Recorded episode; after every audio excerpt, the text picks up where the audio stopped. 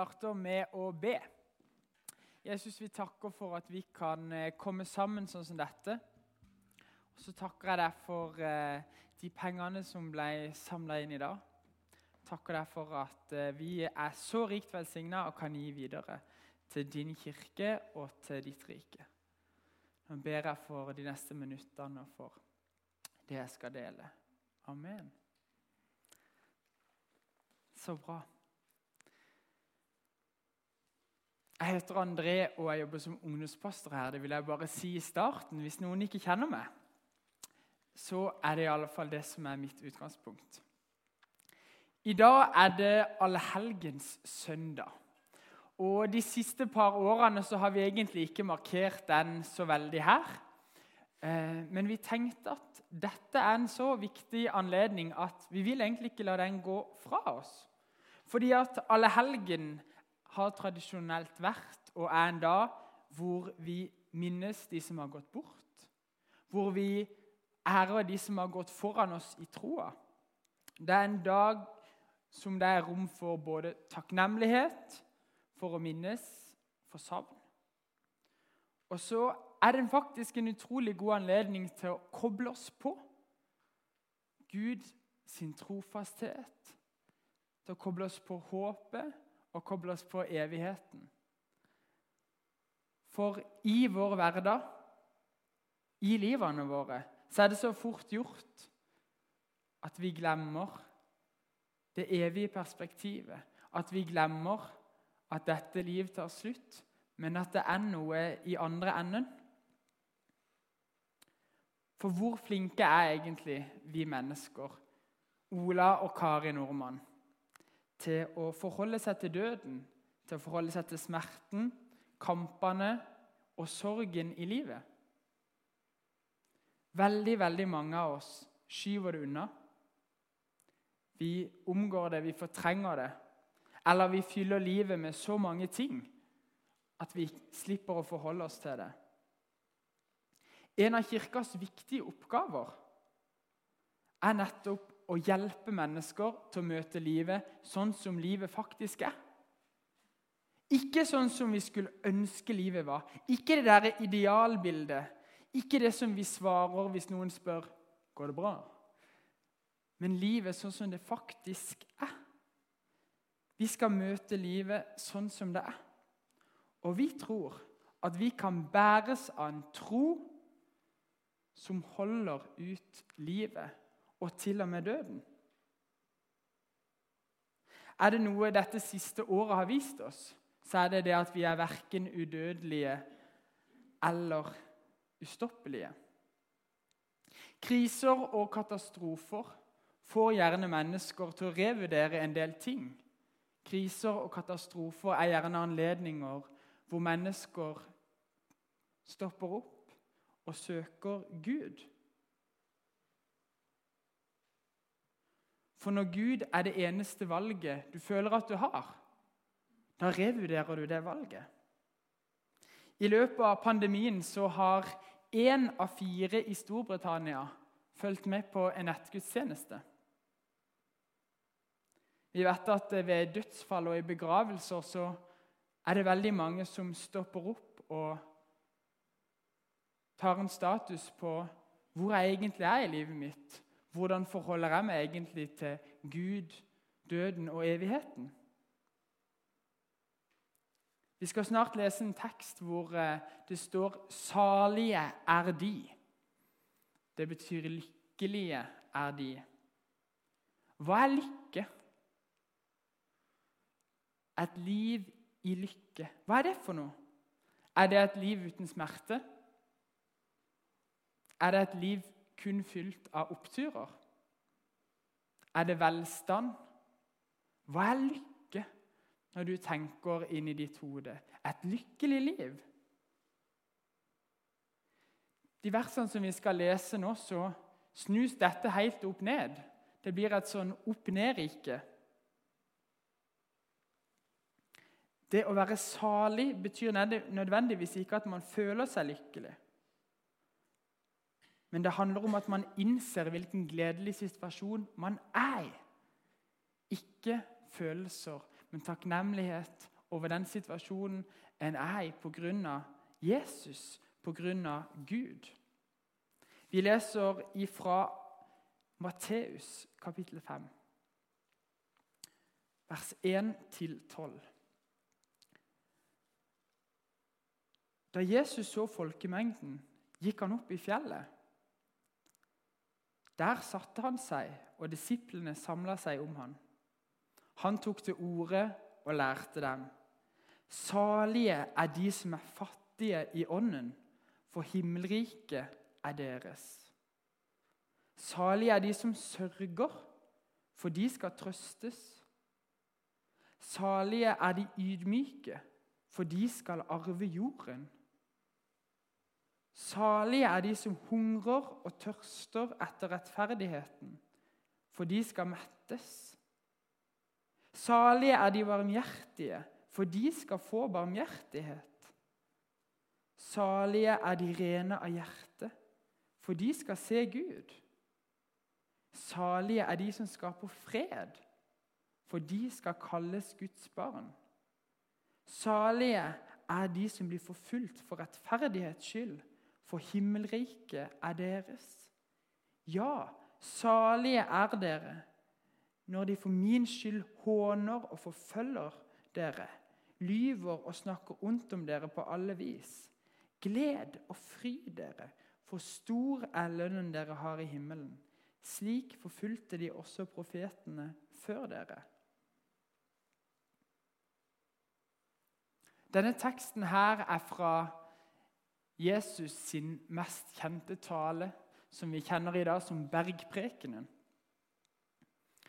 Og Bergprekenen er en tale som Jesus holdt for sine disipler, som opplæring for dem, og for at de skulle lære det videre. Bergprekenen er liksom noe av kjernen av det Jesus lærte.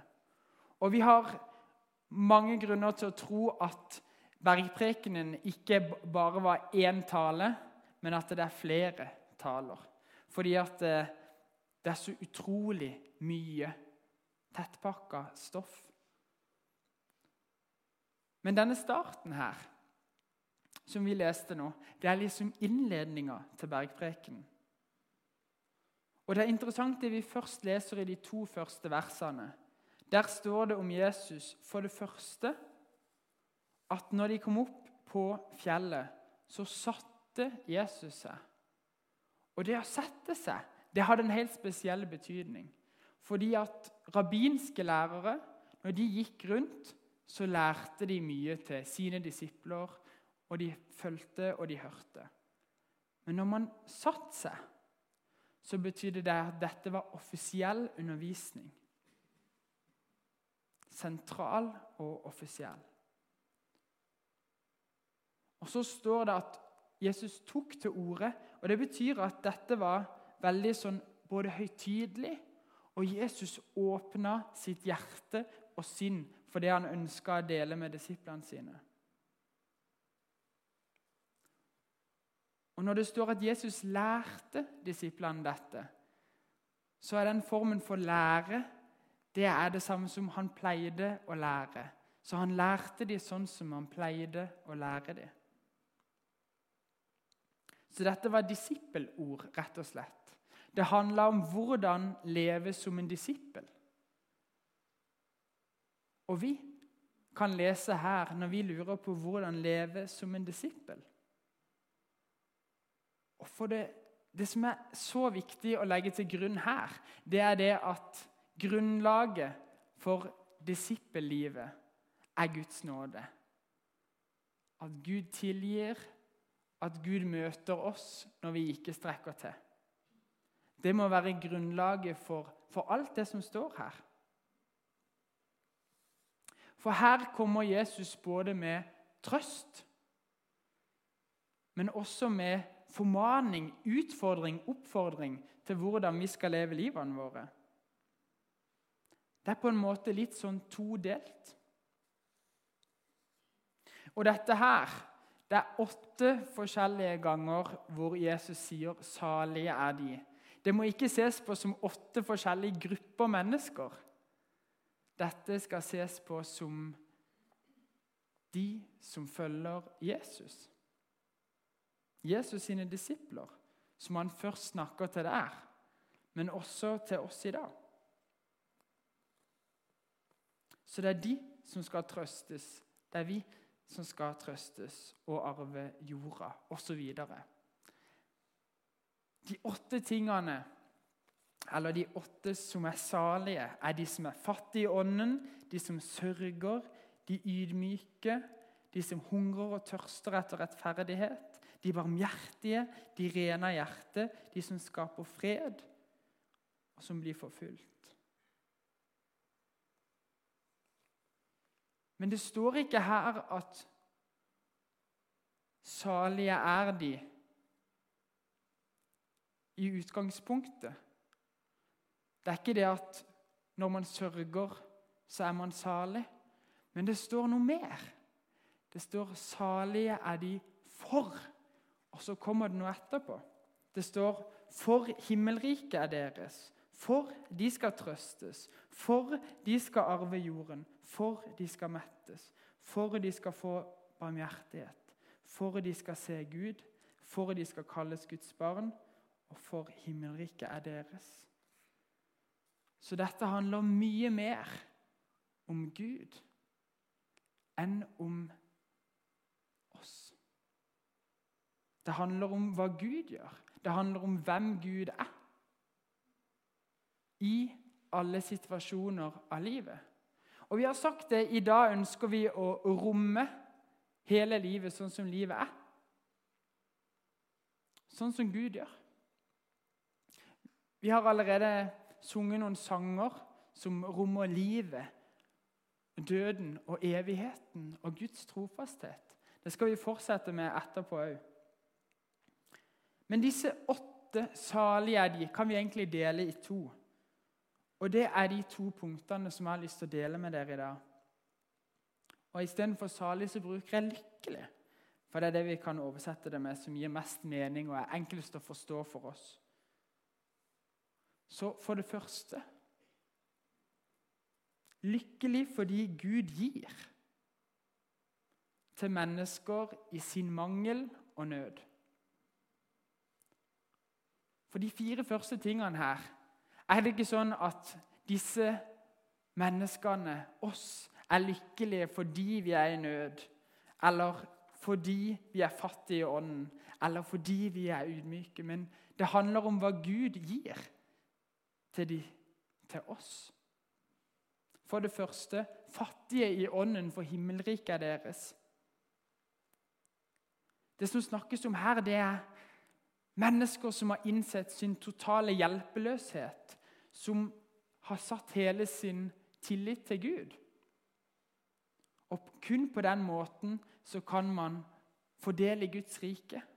Det er det det betyr å være fattig i ånden. Innse at jeg kan ikke gjøre noe egentlig sjøl. Men det er Gud som gjør sitt verk i mitt liv. Det er Han som kobler meg på himmelriket og evigheten. Det neste salige er de som sørger for de skal trøstes. Kanskje ekstra aktuelt i dag. Kanskje noen her har mista noen dette siste året. Kanskje du fortsatt sørger. Og Kanskje det trøster deg å høre at de skal trøstes. For dette verset rommer de som sørger over mennesker som har gått bort. Men det rommer også de som er knust over verdens lidelse, over det som er vondt i verden. Men dypest sett så handler faktisk dette verset om de som sørger over sin egen synd. Over at de ikke strekker til, over at de faktisk ikke når opp.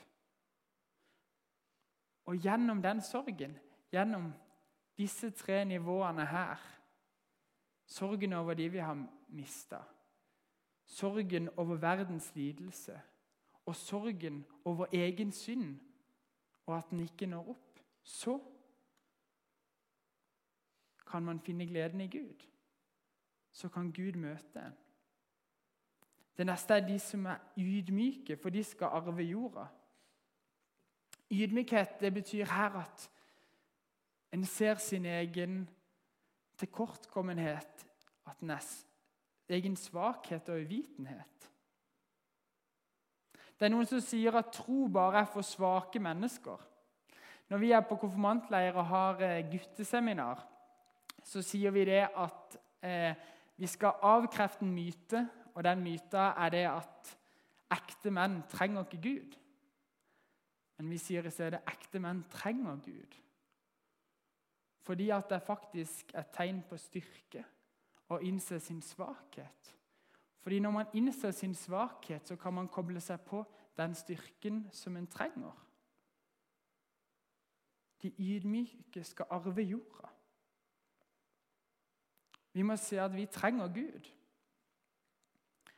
Og de som hungrer og tørster etter rettferdighet, de skal mettes. Og Her snakkes det om lengsel etter Gud og lengsel etter Guds frelse. Rettferdigheten handler ikke om den rettferdigheten som vi sjøl skal oppnå, men om Guds rettferdighet som han gir i gave til oss. Så det vi ser, er at disse første salige er de. handler om mennesker sin mangel og nød. Og Gud han ønsker å komme oss til møte i vår mangel og i vår nød. Så lykkelige fordi at Gud gir. Og det andre er lykkelig fordi de eller vi blir utfordret til å gi videre. Det som vi har fått, det som vi får i tomme hender, blir vi utfordret til å gi videre. Guds barn skal ligne sin far. Jesus sine disipler skal ligne sin mester. Vårt oppdrag som troende er å tegne Guds bilde på jorda og vise hvem han er. Så salige er de barmhjertige, rene av hjerte, de som skaper fred, og de som blir forfulgt. Her ser vi på gode egenskaper og krevende ting i livet.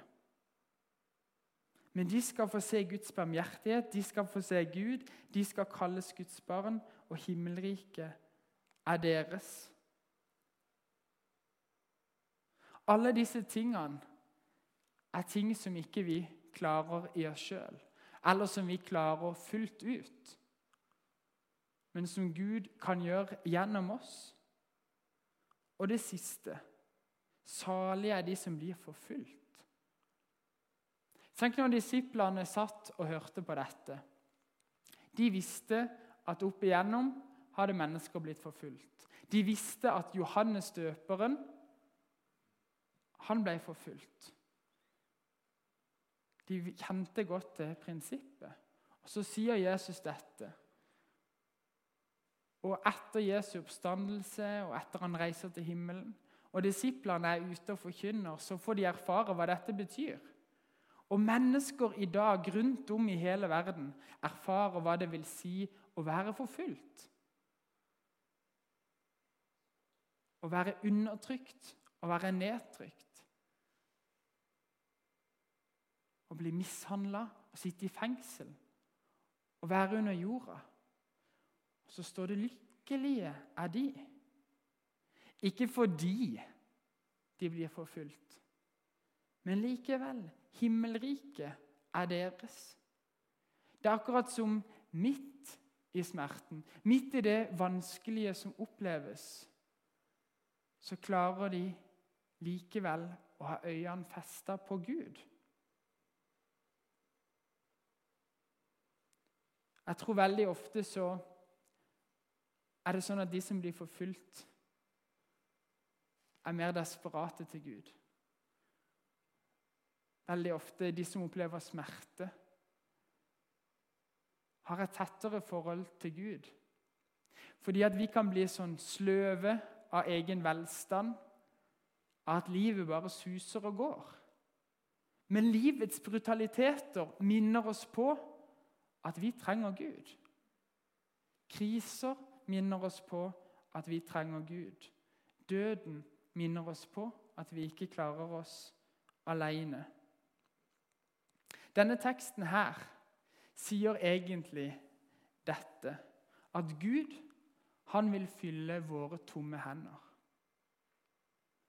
Og så vil Gud at vi skal bruke disse hendene i tjeneste for Han. Og i den tjenesten så vil de hendene bli såra, bli skitne, og noen erfarer det mer enn andre. Noen erfarer at de hendene blir piska eller fengsla. Men da vil Jesus også lege sårene og bære det inn i evigheten.